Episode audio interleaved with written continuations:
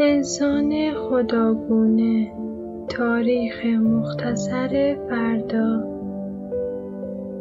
نوشته یووال نو هراری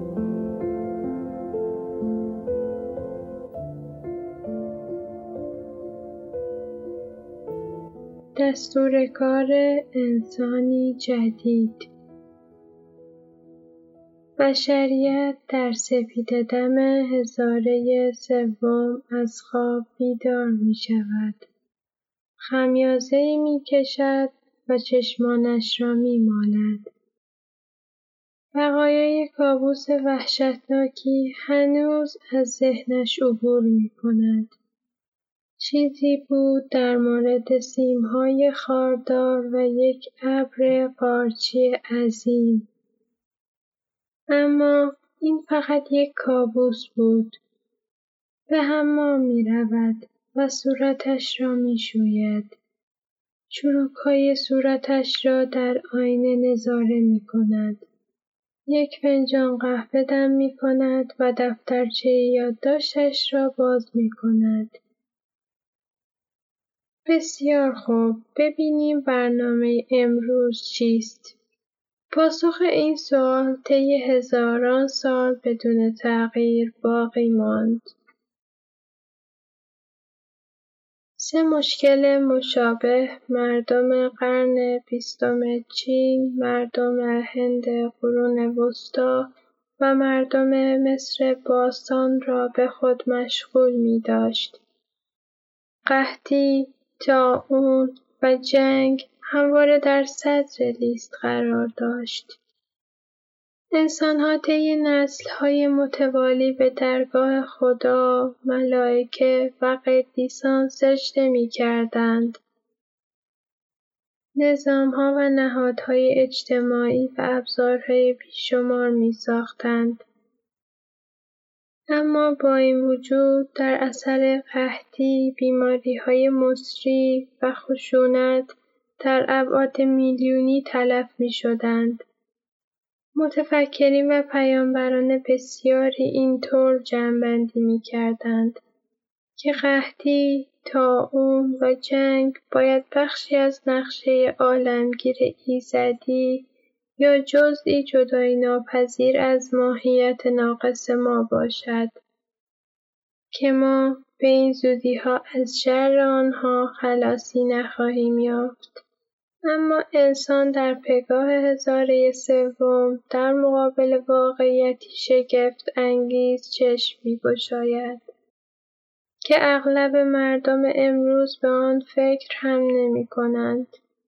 ما طی همین چند دهه اخیر موفق شده ایم قحطی، طاعون و جنگ را تحت کنترل درآوریم.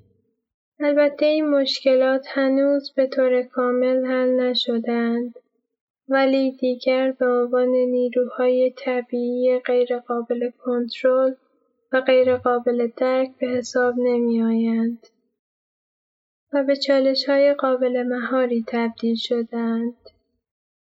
ما برای خلاصی از این بلایا نیاز به توسل یافتن به خدا یا قدیسی نداریم و به خوبی می‌دانیم که برای جلوگیری از قحطی، طاعون و جنگ چه کار کنیم و معمولا موفق هم می‌شویم.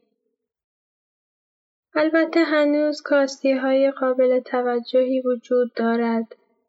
اما وقتی با مشکلی روبرو می‌شویم دیگر شانه بالا نمی‌اندازیم و نمی‌گوییم بسیار خوب در دنیای پست ما همین هست که هست.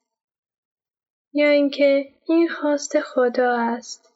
به عبارت دیگر وقتی قحطی، طاعون و جنگ از کنترل ما خارج می شود، احساس می کنیم که کسی باید مسبب آن باشد.